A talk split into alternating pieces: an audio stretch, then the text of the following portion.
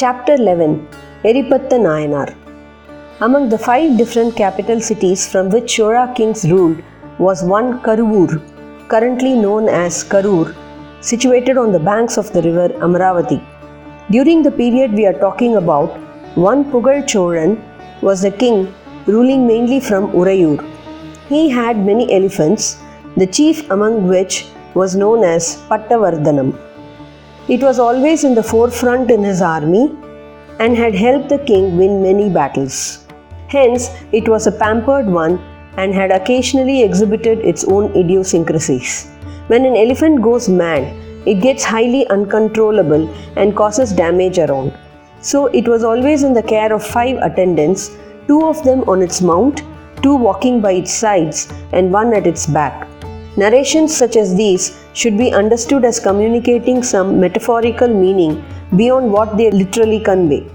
Here, the elephant may represent the ego of a person, and the five attendants represent his five senses through which a person gathers information and thereby develops ego under certain conditions.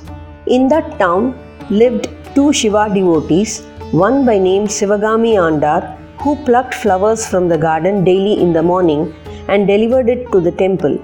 He considered that as his main duty to the Lord. The other valorous devotee, by name Eripattar, considered providing protection to Shiva devotees as his prime duty. For this purpose, he was always carrying a battle axe with him.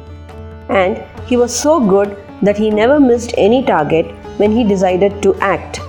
One fine morning, all of them were engaged in their usual activity. That day, the elephant was given a nice bath in the river and was being taken to the palace yard.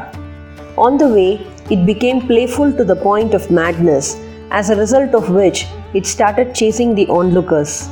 In that mood, it saw Sivagami Andar walking towards the temple with a basket full of flowers. With its trunk, it picked his basket from his back and threw it up in the air which caused the flowers to scatter all over the road. On seeing his morning toil gone waste, the devotee started wailing, appealing to Lord Shiva for mercy, clemency, understanding, etc. in every sentence of his wail. On hearing a devotee's cries, which rented the air and moved everybody, Eripattar appeared at the scene and learnt of the happenings with deep concern. Enraged on seeing the scattered flowers, meant to have adorned the Lord, on the road, he gave a hot chase behind the perpetrator. When he spotted the elephant, he slashed at its leg with his axe in one stroke.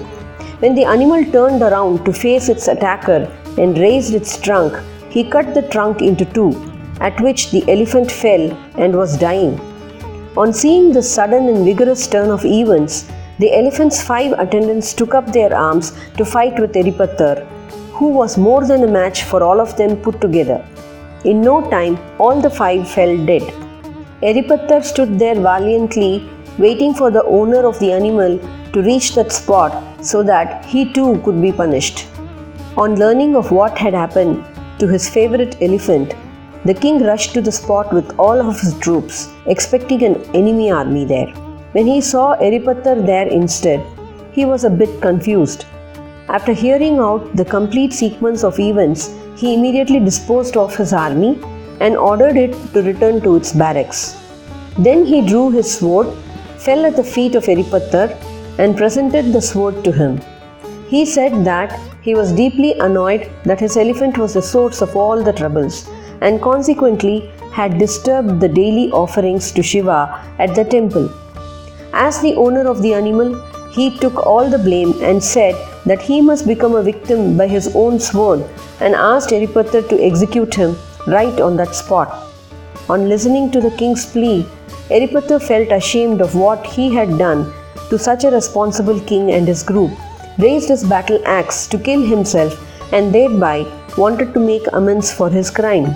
At this point, some invisible hand appeared and snatched away the axe a divine voice was heard mentioning that it was all God's intention to bring to the attention of all the services rendered by the two devotees and the king's sense of justice. Then, as if by miracle, the elephant and its attendants got up alive, as if they just went to sleep earlier. all returned to their respective work and lived happily until their earthly existence got terminated. It is said that for the valor shown by Eripattar when he reached Kailash at last, he was made the chief of Shiva's attendants called Ganas. Sivaganangal in Tamil. At this point, an inquisitive mind may like to know why God restores ego and the five senses back to life and not let the bygones be bygones as they were anyway bound to be discarded.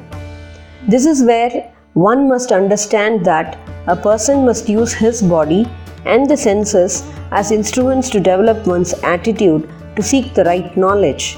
If they are used in the wrong direction, one's ego will get boosted, but if the same senses are controlled and the thoughts are directed spiritually inward, one can reach the state of an egoless person, such as that of the Nayanmars.